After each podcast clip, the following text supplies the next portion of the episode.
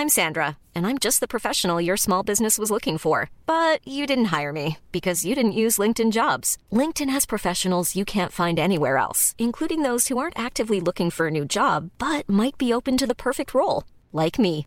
In a given month, over 70% of LinkedIn users don't visit other leading job sites. So if you're not looking on LinkedIn, you'll miss out on great candidates like Sandra. Start hiring professionals like a professional. Post your free job on linkedin.com/people today. Here's a cool fact a crocodile can't stick out its tongue. Another cool fact you can get short term health insurance for a month or just under a year in some states.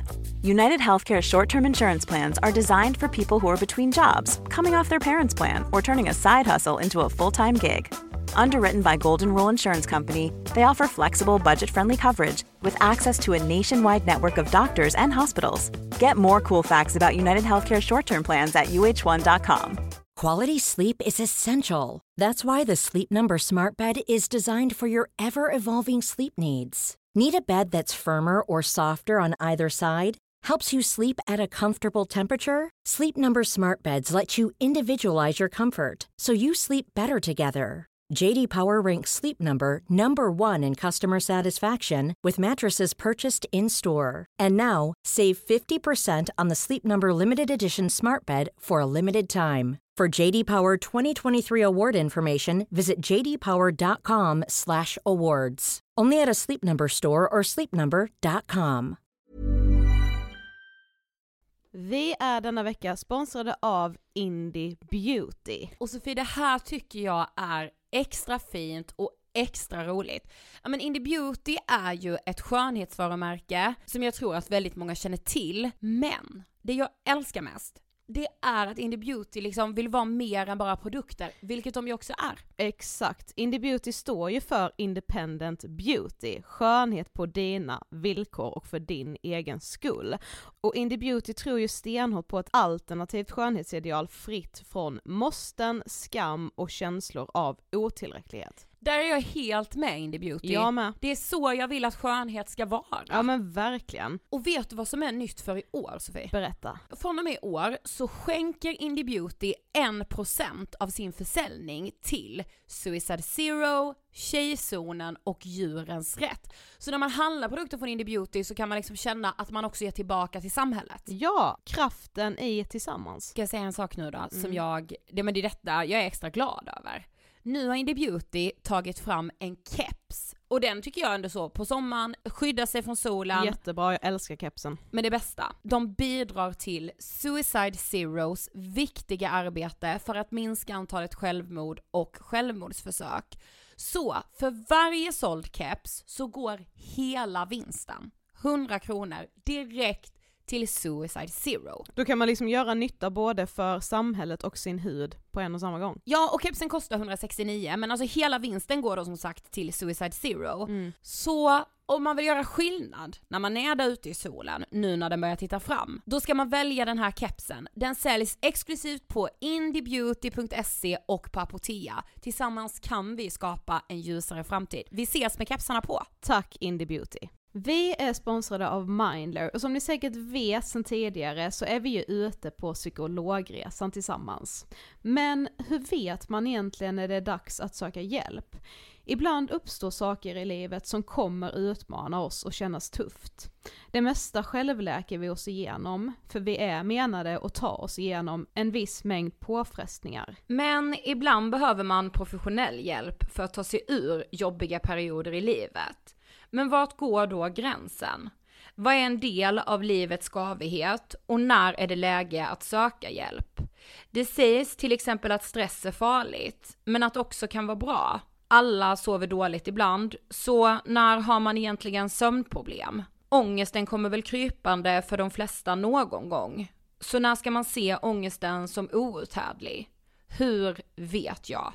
Med oss som psykolog har vi såklart min gamla psykolog Linnea Seidbrant. Men Linnea, vad är egentligen utmattningssyndrom? Utmattningssyndrom är en konsekvens av svår och långvarig stress utan möjlighet till återhämtning. Vi är ju då skapta för att klara av stress, men vi behöver också återhämtning. Om du utsätts för för mycket stress under en lång period utan att du får till den nödvändiga återhämtningen så kommer kroppen till slut att säga ifrån. Och det är faktiskt så att alla har en gräns. Du kan drabbas av en rad fysiska eller psykiska besvär som trötthet, sömnproblem, hjärtklappning, besvär från magen och tarmarna och mycket annat. Och det här är ju då varningssignaler och tecken på att du kan behöva göra någonting åt din situation. Annars så kan besvären utvecklas till att du mår så dåligt på sikt att du blir psykiskt och fysiskt utmattad. Ladda ner Mindler till din telefon och läs mer på mindler.se.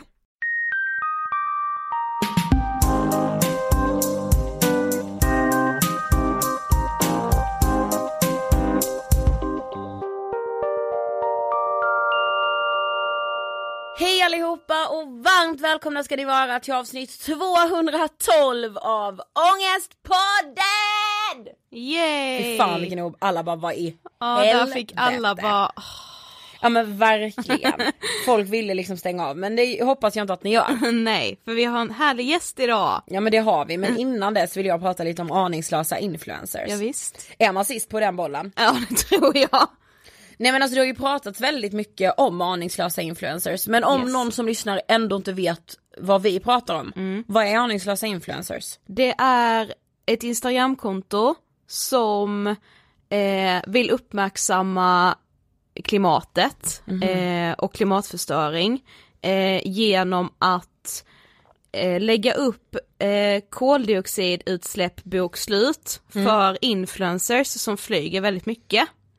Så kan man väl säga. Och liksom, ja man hänger ut folk. Alltså det är ett anonymt konto ska jag säga så Ja. jag har ingen aning vilka som har det. Nej. Eller vem, vilka. Det är två personer väl? Två personer är det förresten för det såg jag också någonstans.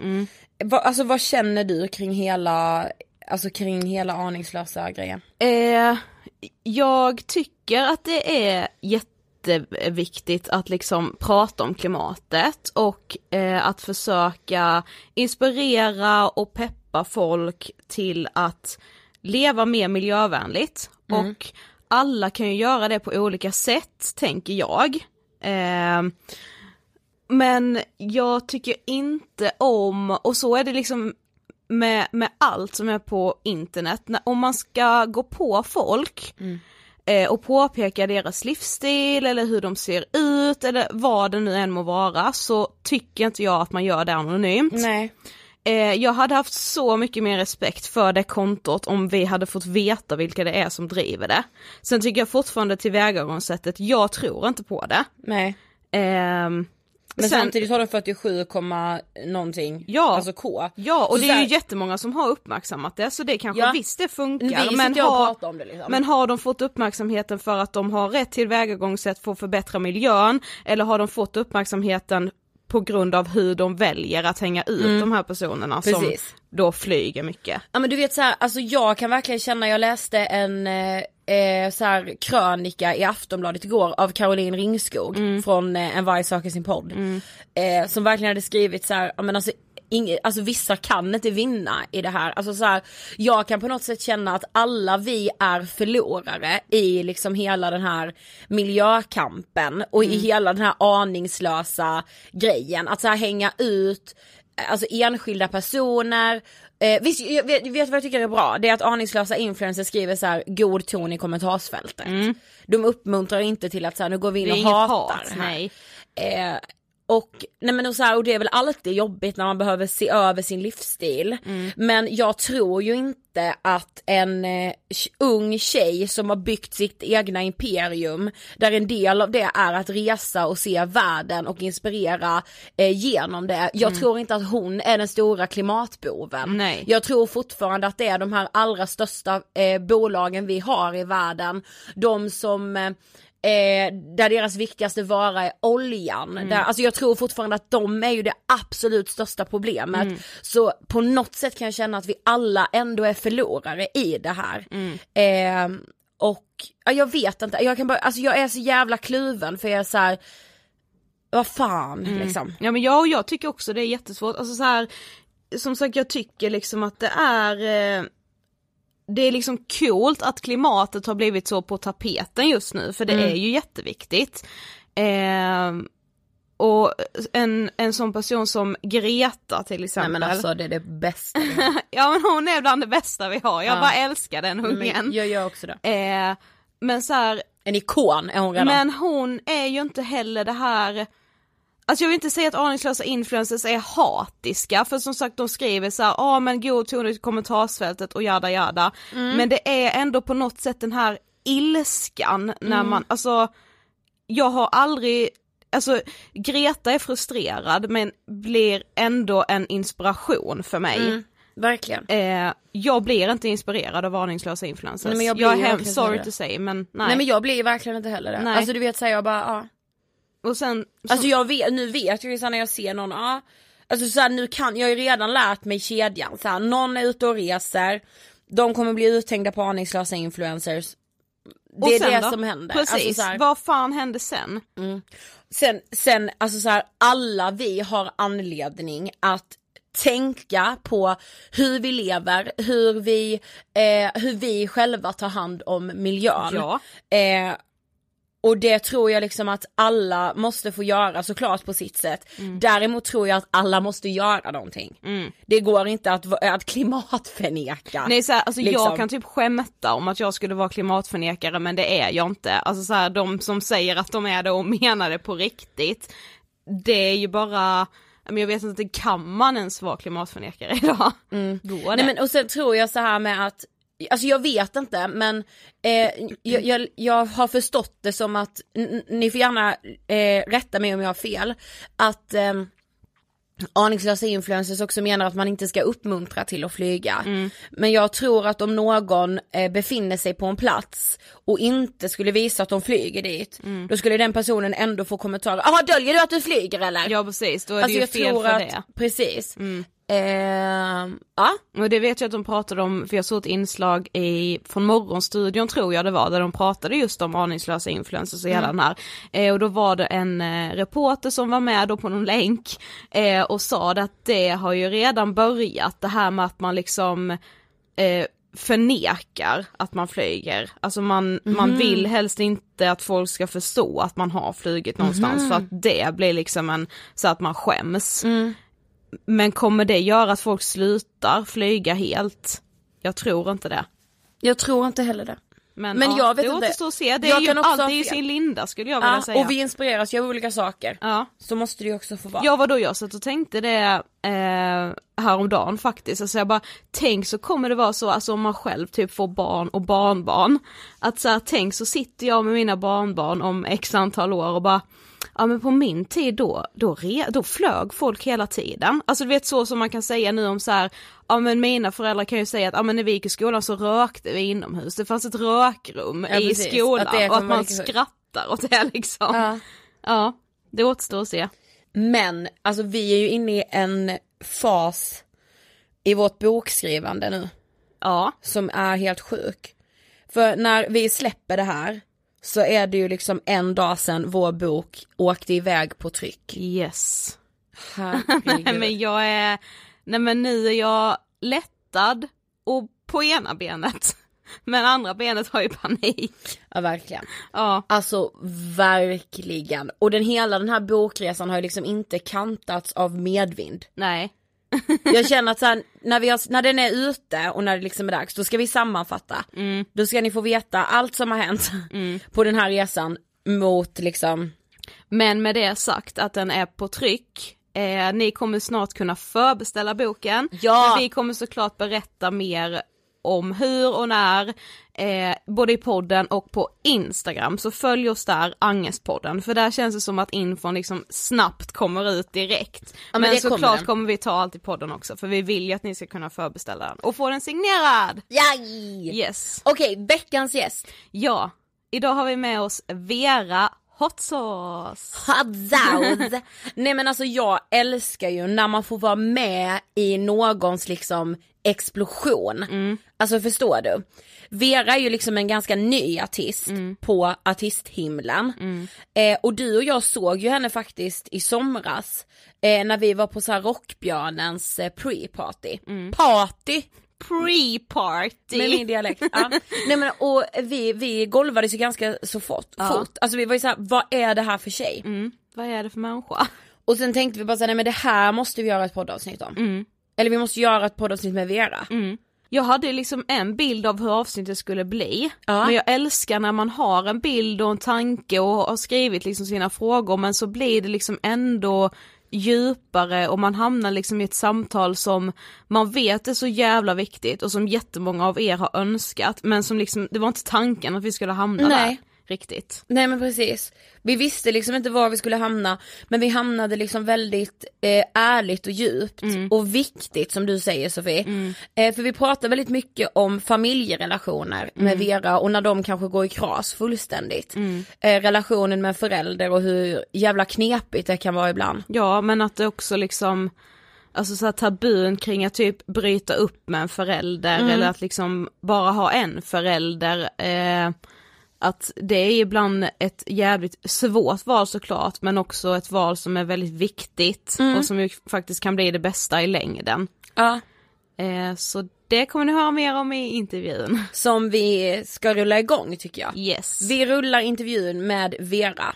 Varsågoda! Hej Vera och varmt välkommen till Ångestpodden. Tack. Alltså vi sa ju det precis här innan vi satte på att det har varit så himla roligt att så här, lyssna in sig på din musik och bara så här, upptäcka en ny talang. Vi såg faktiskt dig på eh, Rockbjörnen pre-party, då körde du typ två låtar där. Ja! Exakt. Och vi var gjorde. där. Mm. Ja ni var där. Ja, vi Gud, var jag tvungen att tänka, men när var det? Men det var på taket där. Ja, exakt. exakt. Ja.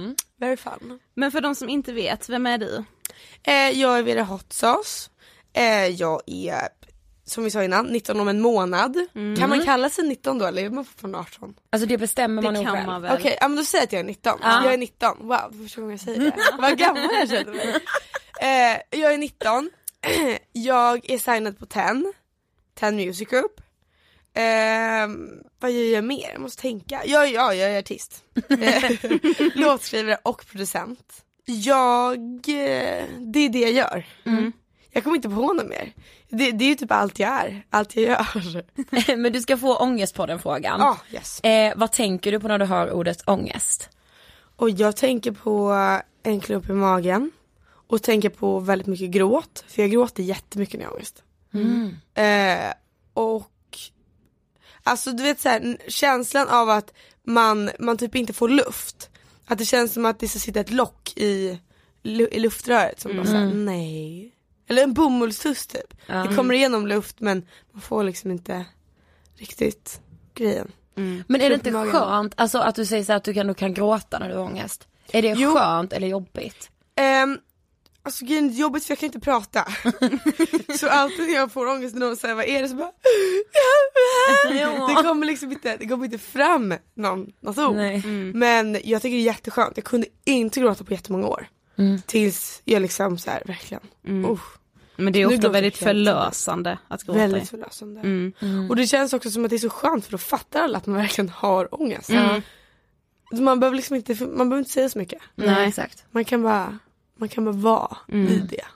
Men du skrev till oss innan eh, att du brukar vilja kalla din ångest för oro. Oro, exakt. Varför? Därför att jag har det väldigt så här, jag, jag har väldigt så här, tuffa år i mitt liv, eller haft väldigt så här, många jobbiga år. Och eh, jag associerar ångest väldigt mycket med liksom, hur ska man förklara? Det känns väldigt, väldigt svart och grått och mörkt. Och oro för mig är någonting som mer är överkomligt. Och, ångest känns som såhär, nu, nu har du ångest, du kommer, du kommer ha ångest nu. Och oro känns mer, mycket lättare att ta i på något sätt. Mm. Det är ungefär som att så här, min pojkvän sa en jättesmart grej att när man har ångest, eh, eller typ skillnaden mellan ångest och oro och vara ledsen, det är att så här, om du är ledsen, det är mycket lättare att hantera det än att hantera ordet ångest. Mm, det, ja. Låter, låter det kluddigt? Ja men det, är, Nej, nej, men det är ju för att ångest kan ju vara så jävla mycket ju. Så det är ju Precis. skönt när man kan sätta ord på det för Exakt. då känns det som att man lite mer kan säga okej nu är det det här jag mår dåligt Ja. över. Då kan man liksom bearbeta det lättare när man typ Precis. sätta ord på det. Och jag brukar också gilla att specificera Ja. Själva ordet så här, ångest. För som du sa, ångest kan innefatta så jävla mycket, man kan bli arg, man kan bli ledsen, man kan bli Precis. förtvivlad. Och exakt den känslan jag känner är liksom oro och nervositet. Ja. Och då fattar alla direkt. Ja precis. Liksom. Ja. Men kan du också känna så här, kan du liksom bli arg, alltså kan du känna ilska av din ångest? Ja absolut. Ja. Verkligen. Och kanske ännu mer förut. Ja. För som jag sa, nu har jag börjat gråta väldigt mycket. Ja. Och det är väldigt mycket skönare att göra det än att liksom vara arg. Precis. Men jag kan fortfarande bli så här. När jag, det är som att jag till slut typ tappar, det beror på vilken känsla jag går in med när jag har ångest. Om jag går in med att vara ledsen då är jag skitledsen. Om jag går in med att vara arg då så här, kastar jag saker eller smäller glas eller bara behöver alltså, slå på någonting eller liksom. Ja. Så definitivt varit mycket arg. Jag tror många kan relatera till det. Alltså när man speciellt, alltså som du säger när man kanske inte riktigt kan specificera sin ångest också. Exakt. Att säga, men gud vilken känsla ligger närmast? Ja men vad fan jag blir förbannad för så här vill jag inte ha det liksom. Nej. Och då blir man jävligt förbannad. Ja, absolut. Ja. Men vad var det som fick dig att börja med musiken? Det var, jag har alltid hållit på med musik. Alltså så länge jag kan minnas. Och det enda som jag så här velat bli förutom artist, det är barnmorska. Det är ändå så väldigt olika. Väldigt olika, men det var för att jag kollade på en unge i minuten när jag var liten. Kommer ni ihåg det programmet? Alltså, Nej. jag kan inte... kanske inte såg Jo, det? jag kommer ihåg att det fanns ett program som hette det, men jag tror aldrig att jag såg Nej. det. Jag kollade på det jättemycket med min mamma. Ja. Eh, och ehm, då ville jag bli barnmorska. För att jag tyckte det var så jävla intressant. Så här. Och det är väldigt konstigt att man vill bli det när man är såhär typ 10. Men väldigt fint. Ja men jag tycker det, alltså, annorlunda och kul. Ja, precis. Ehm, men an- förutom det så vill jag hålla på med musik. Och sen så tror jag också en anledning var att jag, har all- jag, väl, jag har ADHD. Och den har ställt till det jättemycket för mig. Under hela mina, alla mina skolår. Och sen hoppade jag ju av till slut skolan. Och då, då var det lite grann som att så här, då höll jag redan på med musiken. Men jag tror för mig har det varit att säga okej men jag kan ju inte göra någonting annat förutom att sjunga. Då är det lika bra att jag bara gör det. Men när hoppade du av skolan? Jag hoppade av gymnasiet. Ja. Men så det var ju långt innan det. Alltså jag menar jag kom ju, jag började jobba med musik när jag var liksom 15. Ehm, och då, då blev det ett yrke liksom. Från att gå till, från hobby till yrke. Mm, Men. Men hoppade du av skolan på grund av din ADHD? Ja. Ja det var så. Ja. Eh, och då, för jag gick i skolan innan liksom jag hoppade av fast jag hade ADHD för att dels så det är lättare att säga okej hon har ingen gymnasieutbildning men hon har i alla fall grundskoleutbildning. Om det skulle, liksom, om jag vill ha något, jobba med något annat. Ehm, och sen också för att mina föräldrars krav var att så här, du ska gå till grundskolan, du, alltså så här, du får inte göra något annat. Nej, för du det. ville ändå hoppa av tidigare. Ja absolut, alltså fan jag har försökt hoppa av sen jag började sjuan. liksom. så det, ehm, men sen hoppade jag av gymnasiet, det är bästa beslutet jag någonsin har tagit. Men på vilket sätt liksom förstörde din ADHD skolgången? Nej men framförallt för att så här, jag bråkade väldigt mycket med lärare, de förstod inte mig. Och sen så här, eh, jag, jag lyssnade, jag, hade, så här, jag var väldigt nonchig, väldigt så här. Jag, jag var så fucking arg på alla så här, lärare som inte fattade att jag kan inte sitta still, jag vill sitta still men jag kan inte. Och jag kan inte vara tyst för att du ber mig liksom. Eh, och jag kan inte ha struktur, jag kommer komma sent. Jag kommer säga emot och alla de där grejerna. Alltså ni kan tänka er själva att vara lärare och ha ett barn i klassen som bara förstör allt hela tiden. Till slut så tappar man det på den. Och då var jag så här, men fan jag har ADHD, hur, kan inte du fatta att jag inte precis. så här. jag vill men jag kan inte. Ja. Och då var det mycket skönare för mig till slut att bara säga fuck you nu drar jag. Mm. Ja, men liksom. skolan är ju ofta väldigt fyrkantig på det sättet Ja. att den är, det går inte att anpassa den efter varje individ och Nej, det, det borde gå. För så Ja jävla det svårt kan det borde inte verkligen vara. gå. Men Eh, många absolut. gånger verkar det vara väldigt svårt. Ja. Ja, och min mamma sa det när jag var hon bara det är ungefär som att sätta alla människor, hela världens människor på samma jobb och Exakt. förvänta sig samma resultat. Ja, Ja. det går liksom Det går ju inte. inte. Nej. Helt omöjligt. Ja. Men hur gammal var du när du fick din ADHD-diagnos? Jag var 14 Ja. ehm, och då hade det varit så här fram och tillbaka, alltså med så här, typ ADHD hade varit ett så här skällsord på Ja. mig. Sen så här, alltså folk hade bara med jävla ADHD-unge. Men jag hade aldrig haft diagnosen. Sen när jag fyllde 14, Då var jag så här, men nu måste jag fan kolla upp om jag har ADHD för att det känns som att så här, det är något som saknas liksom. Mm.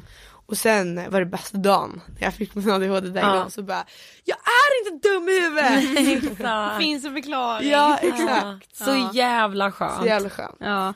Men alltså vi funderade lite så här, alltså som så här, att vara i musikbranschen Ja. och ändå liksom inte vara äldre. Och det känns som att så här, musikbranschen på något sätt, där ska man på ett sätt ha ångest. Att det ska vara så här, åh, man ska vara djup och det ska vara liksom mycket så. Ja. Hur, hur kan du känna kring hela, hela det? Alltså det har ju varit någonting som jag har dealat jättemycket med för Mm. jag är inte speciellt djup. Eller så jag är djup på ett sätt som inte är så här. hur ska man säga utan att det låter fel? Alltså alla mina deppiga sidor, Mm. eh, jag gör dem till något så här väldigt odeppigt, något väldigt ångestfritt. Ja. Och det tror jag har varit en sån grej med mig. Att jag sprider mycket så positiv energi fastän Ja. att jag har varit med om liksom hela min barndom har varit ett stort jävla, liksom, en jävla storm. Typ. Och därför tror jag att jag är så jävla över den här grejen om att man ska vara djup och skriva så här djupa låtar. Men jag märker på många av mina artistkollegor att det är så här jävligt jobbigt att, att man på något sätt så här Ja men typ det sägs ju att man skriver, man kan bara skriva bra låtar när man har ångest. jag kan inte exakt. skriva ett skit när jag har ångest. Nej. Nej. Alltså inte ett piss. Nej. Liksom. Ja men det är nästan som att man så här, man måste ha ångest för att verka lite intressant. Ja. Gud ja. Kolla på typ Lana Del Rey. En av världens deppigaste musiker. Precis. Eh, hon hade inte varit lika intressant om hon var bara supersprallig och glad. Nej. Ehm, och det känns som att alla också så här, stora artister har väldigt mycket så här, mysterium och väldigt mycket ångest.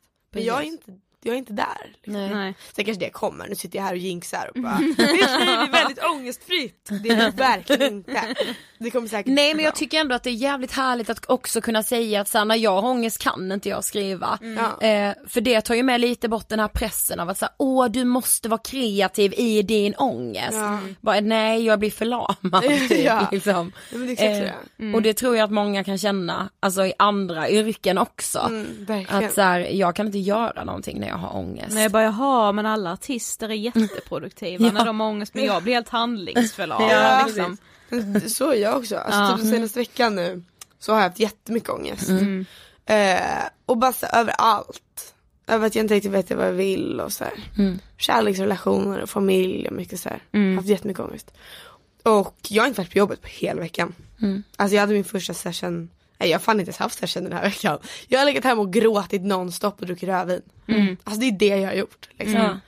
Medan andra kanske hade skrivit sin hit och bara åh jag skrev den när jag var skitledsen. Ja, så här. Hell no, jag duschar inte och äter typ Billys panpizza. Ja. jag gör inte ett skit. Jag Ja. inte. Men har du mycket prestationsångest? Nej. Åh Fan, gud vad skönt. Jag har inte mycket prestationsångest. Jag hade det. Jättemycket prestationsångest. Och det kom, alltså det är nyligen det har försvunnit. Mm. För jag hade väldigt mycket så här prestationsångest, inte över att jag behövde göra mycket bra saker utan att jag behövde jobba väldigt mycket. Mm. Eh, för jag tänkte att så här, artister, de måste jobba hela tiden, alla artister är utbrända. Mm. Så jag måste också vara det typ. Ehm, och sen så insåg jag bara att så här, eller det var typ Therese på kontoret på TEN som sa det till mig. Hon bara, så fördelen med att vara artist är att man inte behöver jobba hela tiden. Ja. Det är liksom det som är the perks. Men vad är det, det är så jävla sjukt, så tycker jag det är i många yrken att så här, man är bara, den som är coolast är den som jobbar mest. Och att det är lite så här det är lite skamfullt att säga nej men jag vill inte jobba. Alltså jag vill, jag vill kunna tjäna så mycket pengar som möjligt på att jobba så lite som möjligt. Ja, men det är väl allas mål egentligen men Ja. det säger ingen. Nej. men jag tycker också att det där är en viktig grej att snacka om för, för att jag, alltså, jag har jobbat jättemycket under 2018. Det var mitt liksom jobbigaste jobbår. Eh, och det hände väldigt mycket saker men det var också väldigt mycket så här, grejer gjorda i onödan. Mm. Alltså ni vet. Mm. Man, man typ, man känner, man känner sig produktiv när man går till jobbet och dricker kaffe. Mm. Bara för att då kan man säga jag var på jobbet idag. Ja precis. Precis. Men då hade jag istället kunnat ligga hemma och återhämta mig. liksom. Ja, Ja men exakt. verkligen. För det är ju livsfarligt att så här, normen är att så här, men jobba så du är på gränsen till utbränd. Ja, Bara, men det är så jävla ocoolt egentligen. Ja, det är ju jätte jättefarligt liksom. Ja. varför ska vi göra det? Ja. Ja. Och det känns också som att det hjälper typ inte att hota folk med att så här, ta hand om dig. Nej, Nej. Jag ingen bryr, sig, ingen bryr sig ett skit om att ta hand om sig själv. Nej, precis, för det är okult också. Ja. Ja men exakt. Att, Men så alltså här, men just med prestationsångesten, alltså vad, vad äh, gör du annorlunda idag då som gör att du inte har det? jag bara gör exakt vad fan jag känner för. Ja, du har liksom så här, jag skiter i vad som förväntas av mig eller Ja. vad jag borde, alltså. Ja men för grejen är ju också att jag, jag kommer aldrig göra bättre än mitt bästa. Och mitt bästa gör jag fast jag inte har prestationsångest. Ja men För precis. jag, det känns som att de flesta gör sitt bästa. Eller de flesta så här, det är ju ingen som tänker så här: det här ska jag göra halvdant. Nej. Utan man liksom, man gör ju bara. Ja. Ehm, och då är det jävligt onödigt Ja. att tänka så här: nu ska jag göra det här bättre än vad jag kan. Mm. Fast det går ju inte. Nej. Liksom. Eh, och det är väl just det som prestationsångest är. Att tänk om det här inte är bra nog. Jag måste Precis. göra det så bra jag kan. Men det gör man ju ändå. Ja. Och då är det mycket bättre att bara så här, försöka att tänka att nu ska jag bara göra det här. Och liksom sätta punkt där. Det är väl kanske det. Jag börjar stanna i tanken. Mm. Men nu ska jag göra det här, punkt. Ja. Bara så. Alltså det är så Fan, skönt. bra. Ja, jag älskar det. Men du skrev till oss också att du har haft en väldigt stark oro för framtiden. Du Ja. nämnde det också lite nu och det är liksom två, plus Ja, två på med. den. Ja. Vi hatar att tänka in i framtiden Ja. för det känns så läskigt. Men vad är det med framtiden som skrämmer dig? Alltså det är väl, eh, jag är ju en person som, ehm, jag, jag har supermycket så här, kontrollbehov. Det betyder att jag vill ha allting exakt som det är och ingenting får förändras. Det enda som får förändras det är om jag bestämmer att det ska förändras. Exakt. Ja. Ehm, alltså allting måste vara exakt som det är så länge jag inte har sagt att så här, typ, ja men min låtspappa och min mamma måste vara tillsammans tills jag är såhär okej nu är jag mentalt redo för att vi ska göra slut.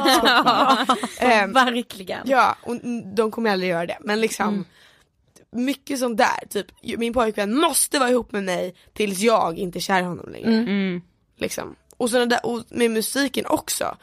Att så här, där är väl Alltså det, det har ju med prestationsångest att göra fast kanske mer så här, ekonomisk ångest. Typ att så här, jag har ju valt, alltså fan jag har ju betalat skolan för att jag ska göra det här. Det betyder ju att det här är min enda plan. Mm. Ehm, så det måste funka. Och om det inte gör det, vad fan gör jag då? Mm. Ehm, så jag försöker bara inte ens tänka på vad händer om det inte funkar. Mm. Liksom. Eh, och det är jättebra med att ha ett så här, team som tror på en. Mm. Ehm, som är så här, de tar bort väldigt mycket ångest för att det inte ska funka. Mm. För de är mina största fans liksom. Men ångest inför framtiden det är också så här, jag blir äldre, skiträdd för döden, Ja. skiträdd, tänk vad fan gör man om man är 30 och inte har några pengar? Mm. Liksom. Ja, oh. Fan. jag vill inte på det. Jag, alltså du jag fattar, jag bara det där i min hjärna, alltså verkligen Ja. hela tiden. Ja, men också som du, jag vet att du skrev också det här, vad, vad fan gör jag när folk i min närhet börjar dö? Liksom, någon, som- jag fattar ju att Nej, det men det kommer hända, Ja, men men, jag exakt. vet inte hur jag ska klara av det. Exakt. Alltså hur? Samtidigt som jag försöker landa i att men alla andra klarar ju av det, men, men kommer jag verkligen göra det? Nej. Ja ja men det är det jag menar. Ja. Men kan du stanna i där kan du inte stanna i tanken på samma sätt då som Men jag är väldigt bra på så här eh, spinna iväg när det kommer till framförallt döden. Mm. Ehm, you feel me? You feel Jo, me? jo tack. Oh, alltså, yes. Eh, för, för döden tycker jag är så här, så jävla creepy att man bara försvinner. nej men, Det är så här, when it's over it's over. ja. Ehm, och det är väl väldigt så här, det finns väldigt mycket saker jag kan göra saker åt. ja. Typ, okej, när jag är med om en bilolycka förhoppningsvis finns det folk som kan ta hand om mig så att jag inte dör. Och så hamnar jag i ekonomisk knipa, men då tar jag något gig eller liksom, Ja. då börjar jag söka ett annat jobb eller så här. Låna pengar eller vad fan som helst. Men med, när det är med döden, då är det så här. You're gone, when Ja. you're gone you're gone. Liksom. Och den tanken, alltså den skrämmer mig så jävla mycket. Den är liksom, den förstör mig. Ja. Ehm, och det har varit så många gånger som jag här legat hemma och typ eh, gråtit med någon i min närhet och bara Vad gör jag när min mamma dör? Nej fy fan alltså, ja. Ja men ni fattar. Ja. Det är liksom Då kan jag inte stanna i tanken. Nej. Nej. För det är jag alldeles för rädd för. Ja. ja men gud alltså jag relaterar med allt jag har. Är ni, har ni dödsångest? Ja. Så en in del. Inte för att helvete. jag själv ska dö, det är verkligen för andra. Ja, Jag med. mycket mer för andra. Eller att andra ska bli så här dödssjuka typ. Det känns som att jag går och väntar på att mina föräldrar ska ge mig ett cancerbesked liksom. Att de har fått cancer. Det är, det är någonting jag går Hey, I'm Ryan Reynolds. Recently, I asked Mint Mobile's legal team if big wireless companies are allowed to raise prices due to inflation. They said yes. And then when I asked if raising prices technically violates those onerous two year contracts, they said, What the f are you talking about, you insane Hollywood ass? F- So to recap, we're cutting the price of Mint Unlimited from $30 a month to just $15 a month. Give it a try at mintmobile.com slash switch. $45 upfront for three months plus taxes and fees. Promo rate for new customers for limited time. Unlimited more than 40 gigabytes per month. Slows. Full terms at mintmobile.com. I'm Sandra, and I'm just the professional your small business was looking for. But you didn't hire me because you didn't use LinkedIn jobs. LinkedIn has professionals you can't find anywhere else, including those who aren't actively looking for a new job but might be open to the perfect role, like me. In a given month, over 70% of LinkedIn users don't visit other leading job sites. So if you're not looking on LinkedIn, you'll miss out on great candidates like Sandra. Start hiring professionals like a professional. Post your free job on linkedin.com/people today. Here's a cool fact a crocodile can't stick out its tongue. Another cool fact you can get short term health insurance for a month or just under a year in some states. United Healthcare short term insurance plans are designed for people who are between jobs, coming off their parents' plan, or turning a side hustle into a full time gig. Underwritten by Golden Rule Insurance Company, they offer flexible, budget friendly coverage with access to a nationwide network of doctors and hospitals. Get more cool facts about United Healthcare short term plans at uh1.com. Vänta på. Ja men så kan jag också vara, i perioder är det, men också det här att någon i min närhet som jag betyder mycket för mig ska lida. Ja. Alltså såhär gå, gå och må piss. Ja, och att och jag att inte kan göra någonting någonting. Alltså Ja. det där är så, ja, när jag är i de tankarna, jag kan inte heller ta mig ur det. Nej. Alltså jag bara, Men hur, vad brukar ni göra då för att ta er ur det? Nej men alltså jag har ju gått i terapi så länge och Ja. så mycket. Och då är ju liksom tipset att så här, du måste bryta tankarna. Eh, så det kan vara allt ifrån så här, gå och träna, kolla på en serie Ja. och sen så här, det funkar väl lite halvt men det funkar ju inte helt. Ni har inte kommit på svaret man andra. Nej. Nej. och då säger min psykolog så här till mig, acceptera bara tanken är där. Ja. Jag bara, okej. Hur? Jag bara livet blir inte bättre, okej. Ja eller? Alltså, ja. Nej, Jag förstår exakt. Åh fy fan jag hatar det där. Ja men det är hemskt. Ja det är det Och, verkligen. och speciellt att liksom fastna i det och bara, man bara jag går i spinn i Ja, de här ja, ja. tankarna. Ja. Och man får bara ännu mer ångest. Och till slut så ligger man där som en blöt liten. Och bara, Ja.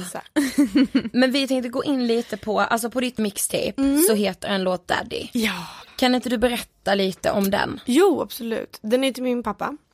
Och min pappa, eh, det här vet ju alla som följer mig på Instagram typ. Ehm, eller ja, som har lyssnat på mina tidigare poddar, för jag har också poddat. Ehm, att han, eh, mina föräldrar, vi levde ju så drömlivet tills jag var 12. Den 24 mars klockan kvart över sju. Jag minns, I remember it all. Och då hade min pappa valt att träffa, eller han hade levt dubbelliv. Så han hade valt, han hade liksom haft en annan eh, kvinna samtidigt som min mamma. Och det här förstörde ju allt, det förstörde liksom hela vår familj. För vi hade ingen aning. Så från ingenstans så bara, nu ska jag dra. Och jag hade väldigt så här. det är som alla som väljer att, lämna, att så här, det, är, vä- det är väldigt så här, tungt på de som är vana. Man är van vid en tillvaro som helt plötsligt ska förändras. För att en person har valt bort en hel familj och det är väldigt tungt. Och blev väldigt tungt på min tvillingbror och ehm, på min mamma och på mig. Men jag är sån här person som är så här, jag fixar allt. Jag löser, jag bara, det bara köttar liksom. Så jag valde att flytta med, min pappa valde att flytta till Skåne. Och jag valde att flytta med eh, och, och bo där med, med honom liksom. Och hans fru och jag, eller hon hatade mig, vilket är väldigt, väldigt, väldigt vanligt. Hon speciellt så yngre styvmödrar liksom. Det blir typ svartsjuka. Det är exakt vad det blir. Det blir svartsjuka för att här är jag som är så här, inte jättemycket yngre än henne Nej. och min pappa älskar mig mer än vad han älskar henne. Ja Mm, precis. Och det blir väldigt tungt. Mm. På de Och här... också så här, hon kunde kanske inte acceptera att han faktiskt hade haft ett liv innan henne. Exakt. Mm. För det kan fan jag känna. Ja. Alltså med min partner. Så här, måste du ens hata ex? Ja, alltså typ att precis. bara varit med. Och förstå då, alltså okej det här är en person som har levt med en fru i 28 år. Mina föräldrar hade varit tillsammans i liksom 28 år innan. Och han har två barn med henne och de har så här. Mina föräldrar har ju upplevt ett helt liv tillsammans. Ja. Och då kan jag förstå att det blir väldigt tungt för henne. Men då någonstans får man så här välja att okej barnen är viktigaste. Barnen är alltid viktigast. Oavsett Exakt. vad så är barnen alltid prio. Ja. Och det hade hon jättesvårt att förstå och jättesvårt att acceptera. Och eh, kärlek är ju väldigt eh, problematiskt, speciellt för män. Ja. Eh, så, så han valde typ såhär, hon styrde honom väldigt blint med så här järnhand. Och jag är väldigt, jag då väldigt så här rebellisk tonåring, skitjobbig, alltså jobbigast tonåringen i hela världen. Och då skulle hon helt plötsligt här hålla på och bråka med en person som bara tyckte att hon var pesten liksom. Ja. Och eh, jag, jag var väl väldigt så här, jag sket ju full, alltså fullständigt i henne. Jag var ju bara så här. jag vill inte att du ska vara här, du har förstört min familj, du har Ja. tagit min pappa och nu ska du vara här och så här, tycka att du kan bestämma över mig, vem fan är du? Liksom. Ja. Så hon och jag kom inte överens och det slutade med att jag inte fick bo kvar där. Så jag flyttade tillbaka till Stockholm till min mamma. Ehm, eller hon kom liksom ner till Skåne och så här, nu är vi klara med pappa och hans fru Ja. nu är det finito på det. Liksom. Nu får du inte bo här längre för det här går inte. För att jag, det blir liksom ingen bra tillvaro att, Nej men nej, att bo med en, en pappa som är jättekär i en ny tjej och den här nya tjejen hatar liksom hans dotter. Det blir skitweird. Ja, och hon hatade man- också min mamma och min bror. Liksom. Ja, om man redan har så här jobbigt med skolan och så, det finns ju, då he- finns det helt plötsligt ingen trygg punkt någonstans där man typ Nej. kan slappna av. Nej precis. Och jag vet att jag är inte ensam om det här, det finns ju så många andra Ja. som också Ja. har varit med om det här. Och speciellt så tror jag att det blir, för det är en sak när det bara bråkas och sägs ord. Liksom. Men så fort det blir, för det är väldigt mycket aggressivitet och väldigt mycket så här fysiskt våld mellan oss. För att ja, men jag var tonåring som sket i henne och hon var vuxen som sket i mig. Ja. Så då blev det liksom att vi så här. Vi stod inte och bara skrek utan vi liksom Vi hade slagge. Och det, då var min morsa så här: okej men det här Jag gör inte det här, så här Nej. Du är min dotter, jag kan inte liksom För jag ville ju bo där, jag, jag hade häst där och så här. mina kompisar var där. Och min morsa var bara så här. Nu räcker det Vera, nu får du inte vara här. Så hon flyttade hem, eh, jag fick åka hem till Stockholm igen. Och eh, jag bröt kontakten med henne och hon med mig. Min pappa vill inte prata med mig heller. Och jag vill inte prata med honom. Tills helt plötsligt så fick jag ett samtal. Ja ah, men du ska få lilla syra. Och då, då blev allt upp igen. Och sen så, ah, hela den här låten, Daddy, som, ni, som frågan först handlade om. Ja. Den är ju om allt det här. Men den är om allting så här. Den är om allt, hur jag har känt väldigt mycket. Eh, och just den här grejen om att så här. Jag, är, jag, jag ska vara hans, min pappas största kärlek i livet. Precis. Den första, alltså den enda, jag ska vara den enda tjejen han älskar mer än sig själv. Och så gör han inte det. Liksom. Och det har varit ett trauma för mig. Kan man väl säga. Verkligen. Gud vad utdraget det här blev. Långt. Nej, men det är jättebra. är bara, ja, sitter Ja. och njut. Nej men, Men- njut är fel ord. Eh, men, men jag tänker just på alltså den här chocken också, det måste blivit, alltså som en, för, för en tolvåring, att så här helt plötsligt bara, men va? Vi lever ju i en, i en helt vanlig, härlig familj. Ja. men tog han sina väskor och stack då den dagen han sa? Ja, alltså han, han drog typ någon vecka senare men det var så här. Det var väldigt konstigt för han, hon liksom började styra honom Alltså direkt när mina, för de hade ju liksom haft ett förhållande ganska länge. Så hon hade ju också haft en familj som hon hade brutit upp med och min pappa ville först, han tänkte liksom att han skulle förklara för min mamma att jag har träffat en annan men jag kommer välja dig. Och sen hals över huvud så, så hade hon brutit med sin familj. Så då stod ju han inför ett val att så här, okej antingen så väljer jag henne eller så väljer jag min familj. Och då visste han att så här, det kommer vara lättare att välja henne för jag har redan fuckat upp allting. Ja. Liksom. Så sen när, lite tag efter när vi snackade så var han så här, jag hade ju aldrig gjort det här om jag visste att det skulle bli så här. Nej. Liksom. Ehm, och nu så, nu lever ju han sitt liv men han, jag kommer ihåg att han, eh, min mamma och min bror drog till våra eh, farmor och farfar. För min, min farfar och min mamma är bästa, bästa, bästa vänner. Liksom. Så de har ju tagit hennes parti väldigt mycket. Liksom inte pappas. Och då så hade han henne i, alltså, i vårt hus på besök. Så när min mamma kom hem sen stod liksom hennes grejer i hallen och bara nej, nej. i hennes garderob och det var ju sj- såhär, vad fan, va? Alltså det var jättekonstigt. Ja. Ja. Och jag kommer också ihåg innan de skildes så alla tecken på, på att han hade så här, träffat en annan person. Ja. Det var så här, e-mails på hans dator när de så tackade för så här, nice hotellnätter.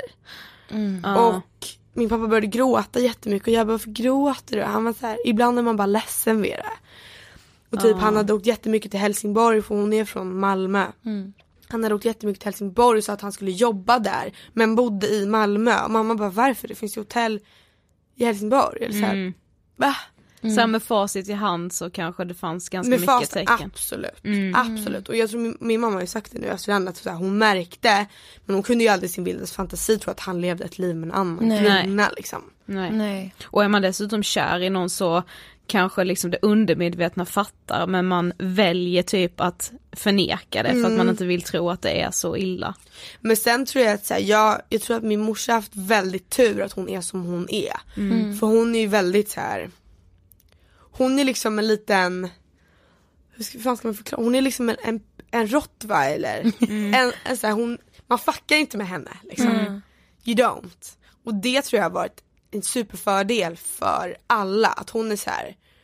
hon har ju varit hon har skyddat oss väldigt mycket i det här. Och också sagt så här, min pappa är ändå en, en man man så här, har respekt för, inte jag. För att han har fuckat upp för mycket. Men många i hans närhet har väl haft väldigt mycket respekt för honom. Och min mamma har varit så här, du är en tönt, alltså jag tycker du är så jävla ocool. Ja, och det tycker jag har varit så väldigt fett. så jävla Ja. inspirerande. Ja, en kvinna som har den pondusen. Jag bara så här stark genom krisen. Ja, som ja. den då är liksom. Ja, men, och jag tänker om jag hade varit med om det här och min pojkvän säger ah, men jag har träffat en annan och levt dubbelliv i två år. Jag, alltså mitt liv hade förstörts. Ja. Mitt liv hade Alltså, raserats. Och det första min mamma sa var bara så här, hon gav honom en box på armen och bara du suger. Och sen var det liksom hon bara okej gör vad fan du vill, du är sämst, mina barn är liksom vad som är i fokus nu. Ja. Ja. Men hur skulle du säga att hela den här grejen liksom på, har påverkat ditt liv? Alltså det har ju påverkat mig väldigt mycket med tanke på att jag har skrivit väldigt mycket musik om det.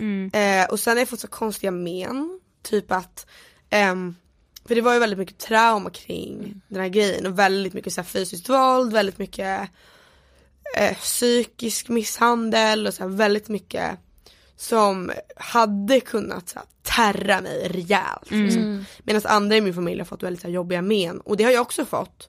Men jag har inte fått några så psykiska, ingen så depression eller liksom PTSD eller något sånt. Utan det enda jag har fått det är att jag, det är två saker. Det första är att jag börjar skaka när, jag utsätts, när jag är i en så hotad situation. Så typ när någon är arg på mig eller om något jobbigt är så börjar jag så skaka. Typ som att man, tapp, som att man hackar tänder och det är jättekallt. Det är det första och det andra är att jag är, har blivit expert på jobbiga så här hejdån. Så att jag kommer över saker när jag vet att det är på väg att ta slut innan det har tagit slut. Med ex och med pojkvänner, med familjemedlemmar, med folk som dör, med så kompisar. Så det är liksom inte, det är inte jobbigt när det händer. Nej. Nej. Jag, jag, vi såg något eh, klipp eh, på youtube med dig när du sa att det är typ som att du har så här drakskinn. Att så här, Exakt. ja, man Så är blir liksom stark ur Ja. all skit på något Ja, sätt. och det är också jävligt trist för att jag, jag, man, jag vill ju kunna, men typ, som om vi tar pojkvänner som exempel. Jag letar ju efter allting som min pappa inte är och ändå lyckas jag hitta allting som min pappa är. Ja men så Ah. är det typ alltid. Ja. Alltså varför är det där så typiskt? Ja. Jag vet inte. Jag har ingen aning. Och det är liksom, ehm, det är skitjobbigt. Jag lyckas hitta de så här superskärmiga och min pojkvän är så nu också. Så här jätteskärmig, jättekänslig, ehm, väldigt så dramatisk och ändå den mest fantastiska personen jag vet. Ehm, och nu är han liksom, han, min pappa har ju väldigt lite, han, är så- han har svårt med empati och så då. Men min pojkvän är ju så här super, liksom, allt, han har alla bra sidor också. Som gör att han är liksom en, en reko människa. Eh, men jag, vet- jag vet inte, det är väl daddy issues. Mm. Har ni haft stökiga relationer till era farsor? Absolut Nej. inte. Jag Nej. har ju tvärtom faktiskt. Och jag är så jävla tacksam för det. Ja. Eh, speciellt alltså under tiden vi har gjort Ångestpodden och har träffat så Ja. många människor som liksom delar din Exakt. berättelse. Och det, alltså jag vet inte, man blir så här, man går sönder av att höra allt Mm. det här och bara men vad fan kan pappor skärpa till sig? Ja, alltså men så här, jag- män liksom. Absolut. Och så många mammor som bär hela liksom Lasset. Ja verkligen så här, en hel uppfostran, en, hela liksom de jobbiga barnåren Mm. bär liksom så många mammor själva för att pappor fuckar upp. Absolut. Eh, men nej, jag har faktiskt tvärtom så jag har sån tur med det. Mm. Nej, men jag har inte heller haft en stökig relation. Sen har inte vi, alltså det är inte så att jag är jättenära min pappa rent så här, alltså att vi typ kan prata om allt eller Nej. prata om djupa känslor för att han är bara inte en person som pratar Nej. så mycket om det. Inte Han är min inte mamma. så öppen med det liksom. Nej precis och det har väl jag ärvt ganska mycket, alltså innan vi startade Ångestpodden så pratade jag ju knappt heller om känslor, jag hade verkligen, jag var väldigt långt ifrån mina egna känslor för att det är så jag är uppväxt Ja, liksom. ja. Uppväxt gör ju mycket. Ja, Verkligen. verkligen. Alltså, det är verkligen. typ nu när man blir äldre som man inser hur mycket man faktiskt ärver från sina föräldrar eller hur man liksom har haft det. Absolut ja. Ja, Absolut. alltså man ser liksom mer och mer i sig själv. Mm. Men du har ju liksom en väldigt så här, alltså som artist i alla fall, Mm. en väldigt så här stark yta, kaxig, alltså väldigt mycket den liksom utstrålningen. Mm. alltså tror du det kan vara ett sätt att skydda din egen sårbarhet? Ja lite grann, alltså Mm. min bästa kompis Sofia och min pojkvän är så jävla roliga med det här. För de bara, alltså vi trodde att du var sådär cool i typ ett halvår. Tills vi insåg att du är bara liksom du är bara en helt vanlig, ganska så sårbar Ja. tjej liksom. Och så, så tror jag att det är. Mm. Att så här, när man träffar mig första gången eller när man ser mig som artist så är jag väldigt så här: I don't give a, I don't give a shit about anything Mm. och bara jag är så här, uh, typ kaxig och så här hård och iskall. Och sen så lär man känna mig eller prata med mig och bara nej men gud hon är verkligen inte så. Och jag tror bara att det har att göra med typ att eh, hela mitt liv har varit så jävla så här ångestladdat. Och det har varit så mycket oro kring allt. Så jag, det känns som att i alla fall mitt artisteri kan bara få vara kul. Ja. Typ så. ja. Och sen allt annat runt omkring är fortfarande kaos. Men det kan få vara, det kan få vara där. Ja precis. Mm, liksom, på något sätt. Men jag tänker liksom att det är väldigt många som, som du säger som är med om något liknande så att Mm. en förälder typ, ja men sätter en åt sidan och så det är ett enormt svek. Mm. Det är ju det. Jag tänker, alltså har du fått så här trust issues eller hur lär man sig liksom att, att lita på folk efter att ha varit med om en sån sak? Um, alltså för det första så, jag, jag har ju gått terapi i sex år. Eh, för det första jag gjorde, jag har alltid varit jävligt pro terapi och så spirituella grejer. Jag är jättespirituell. Och ehm, det har hjälpt mig jättemycket att inte få så här trust issues. Ja. Men jag, jag har ju också upptäckt att jag i många så här relations, alltså kärleksrelationer har bara letat efter trygghet. Ja. Ehm, och så manliga förebilder. Nu har jag världens bästa låtsaspappa som så hanterar mig otroligt bra. Och typ när jag kommer med såna här grejer och bara ni får aldrig lämna mig för jag är jätterädd för att mina föräldrar, alltså för min, att min låtsaspappa eh, typ ska dö. För han är den enda manliga förebilden jag har. Ja. Liksom. Och alla andra manliga förebilder, typ min farfar har dött, min morfar har dött och min pappa har stuckit. Liksom. Så jag har ju liksom inte riktigt några andra. Så jag letar nog väldigt mycket efter tryggheten i män. Ja. Eh, och där har jag behövt lära mig att så här, eller jag brukar, jag brukar så här, lugna mig själv med att jag är i alla fall alltid konstant. Ja. Att så här, jag älskar mig själv och jag är trygg, liksom, jag kan ta hand om mig själv. Eh, och jag kommer alltid vara här. Så vem som helst i hela världen kan gå under men jag är här i alla fall. Mm. Eh, men trust issues, absolut. Absolut. Och tror du att det liksom är, alltså kommer det från hela ja, din barndom? Har och- så jävla mycket daddy issues. Alltså så jävla mycket daddy issues. Och jag har alltid trott att folk kan mena daddy issues i, i som en så här, jag gillar äldre män. Eh, det, det har jag också gjort. Men nu är det mer så här, jag har väldigt mycket, jag, jag, alla liksom snubbar jag träffar påminner jättemycket om min pappa. De är typ lite lika. Ehm, och era charmiga, mycket människa, dramatisk Ja, och så här, ja. känner mycket och lite egoistiska, lite egocentriska och lite så här jag och väldigt ståtliga och så här prinsiga typ. Ja. Ehm, exakt som min pappa är. Mm. Men har du någon kontakt med din pappa idag? Mm, det har jag. Men inte för att jag egentligen så här. Eller det är väldigt svårt för han kan fortfarande inte prata med mig när hon är med. Nej, Så han gör väldigt, nu kommer hon säkert lyssna på det här så now you know bitch. Men, men allting han gör måste han göra liksom i hemlighet. Ja. Okej. För att, och jag typ märker att så här, han skulle aldrig få för sig att ringa mig ehm, om hon var hemma. Och så här, om jag ringer honom så måste han gå ut i garaget. För hon vill inte att vi pratar. Ehm, men vi har börjat få mycket bättre kontakt efter det här mixtapet jag släppte. Ah. Jag, tänkte, jag sa, sa du till honom att Ja, du skulle släppa Jag tänkte inte göra det och sen Nej. ringde jag honom och bara Fan du, jag måste säga en grej. Eh, dels också för att jag har en lilla syster Ja. som jag älskar liksom mer än någonting annat. Alltså hon ser ut som jag när jag var liten och hon, hon, hon vet ju ingenting. Så Nej. hon är så himla så här, hon är så skyddad. Så hon vet, det enda hon vet är att vi älskar varandra. Liksom. Så jag vill skydda henne mot allt i hela världen. Och det kan jag bara göra om jag har kontakt med dem. Eller med pappa. Ah. Men jag ringde till pappa innan och bara fan jag har skrivit ett mixtape om dig. Ehm, och då, hans reaktion var så konstig för han började bara asgarva. Och var bara såhär okej kommer man bli uthängd nu igen som, som alla andra gånger typ.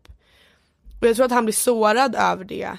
Men å andra sidan så kommer jag aldrig ta hänsyn till det för att han har hängt ut mig så många gånger. Eller hans fru har hängt ut mig så många gånger på här sociala medier, eh, Facebook. Utan att de har brytt sig om det. Eh, och hon, man får också komma ihåg att de är vuxna. Jag är barn. Så ja, det jag du gör är äger ju okej. din historia. Så att Jag äger min ju- historia, det är ungefär som att så här, någon som blivit utsatt för en våldtäkt. Ja. Att så här, den personen som, alltså förövaren är så här, du får inte berätta för någon. Ja, ska du hänga ut mig en gång till? Ja men Det exakt. är fan orättvist. Ja men precis, så det är så här, fast det är min historia. Ja. Och lite så är det med, med så här, ett svek från, för det är, alltså ett svek från ens föräldrar det är någonting som man ska bära med sig hela livet. Ja, verkligen. Och som färgar alltså alla kommande relationer. Absolut. Och som Som så jävla många måste leva med hela livet Ja. också. Så är det verkligen. Ja. Så jag tror att så här, eh, om, om, om han, om min pappa och hans fru hade valt att så här, att aldrig, att aldrig låta mig prata med min syster igen eller att aldrig eh, liksom eh, låta mig, eller att aldrig prata med mig igen för att jag pratar om dem. Då kan de farflyga, alltså då bryr jag mig inte. Och sen är ju anledningen alltid till, alltså en stor anledning till varför jag vill bli världens största artist är ju också för att min syster alltid ska veta att jag finns oavsett om hon får prata med mig eller inte. Ja. Liksom. Men på tal om det så tänkte vi med så här, alltså du är liksom en ganska ny artist på artisthimlen. Ja. Men hur skulle du beskriva din musik?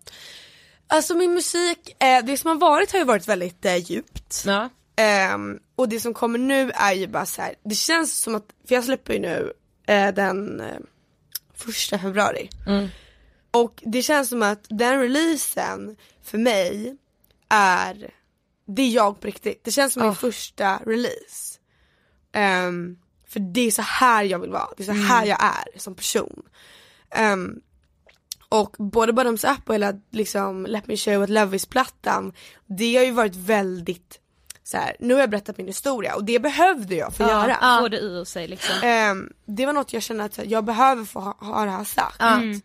Men nu känns det som att eh, jag släpper ju album i år, jag släpper flera mixtapes och massa singlar. Jag har liksom, det är ett tjockt releaseschema hela 2019.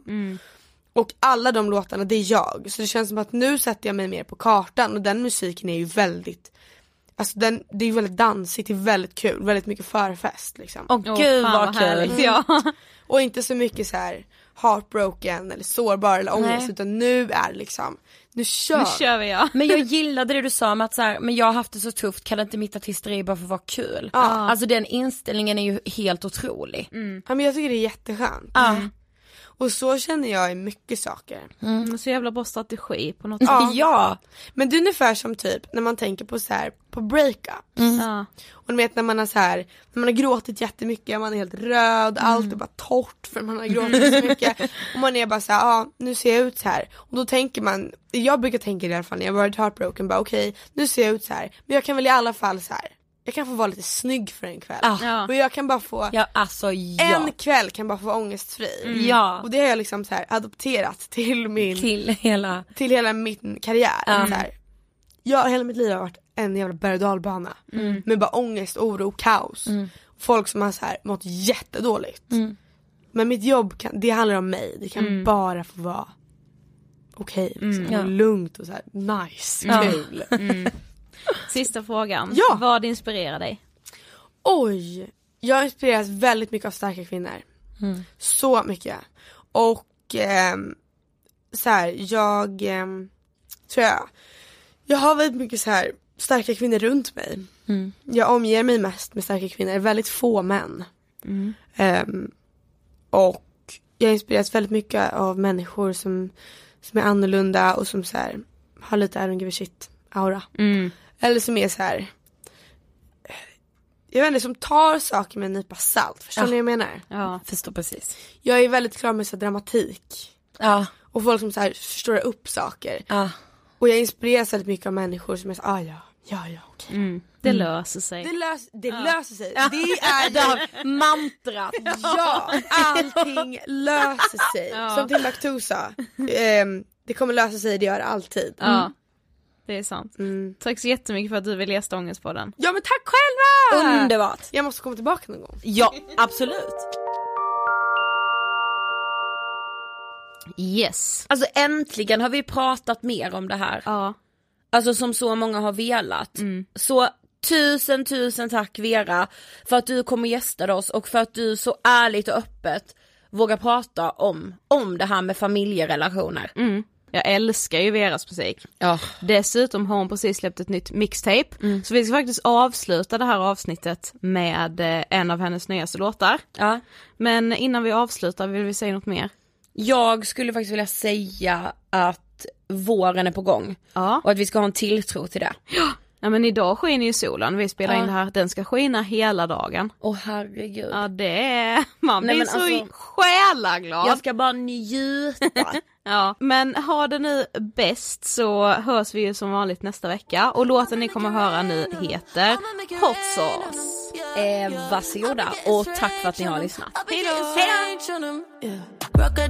My shoes. I didn't come here to lose. Pull up in my mini coupe. Might blow the speakers the fuse. Shit taking me to confuse. Maybe it's spicy for you. We might end up on the news. Giving no fucks on the roof. Come with me, we can hit it up. Shut your mouth, you ain't had enough. I'll be pouring it as I say it out loud.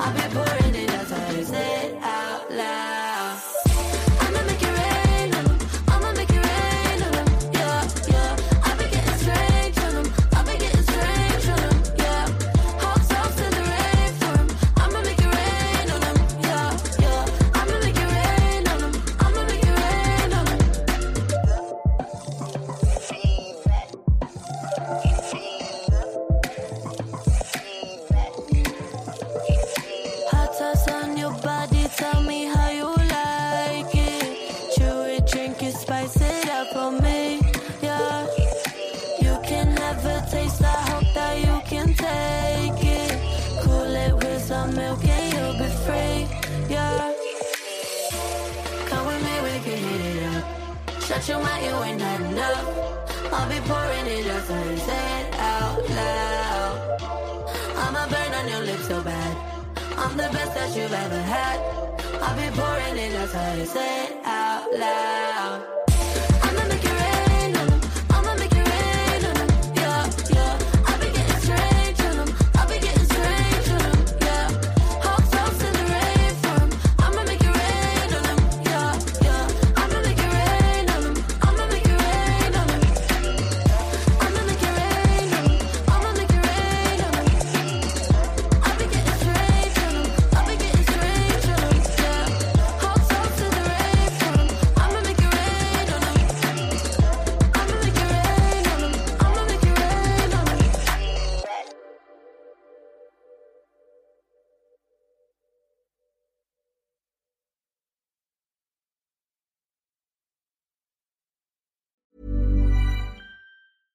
Hey, it's Paige DeSorbo from Giggly Squad. High quality fashion without the price tag. Say hello to Quince. I'm snagging high-end essentials like cozy cashmere sweaters, sleek leather jackets, fine jewelry, and so much more. With Quince being 50 to 80% less than similar brands. And they partner with factories that prioritize safe, ethical, and responsible manufacturing. I love that. Luxury quality within reach. Go to quince.com slash style to get free shipping and 365 day returns on your next order. Quince.com slash style.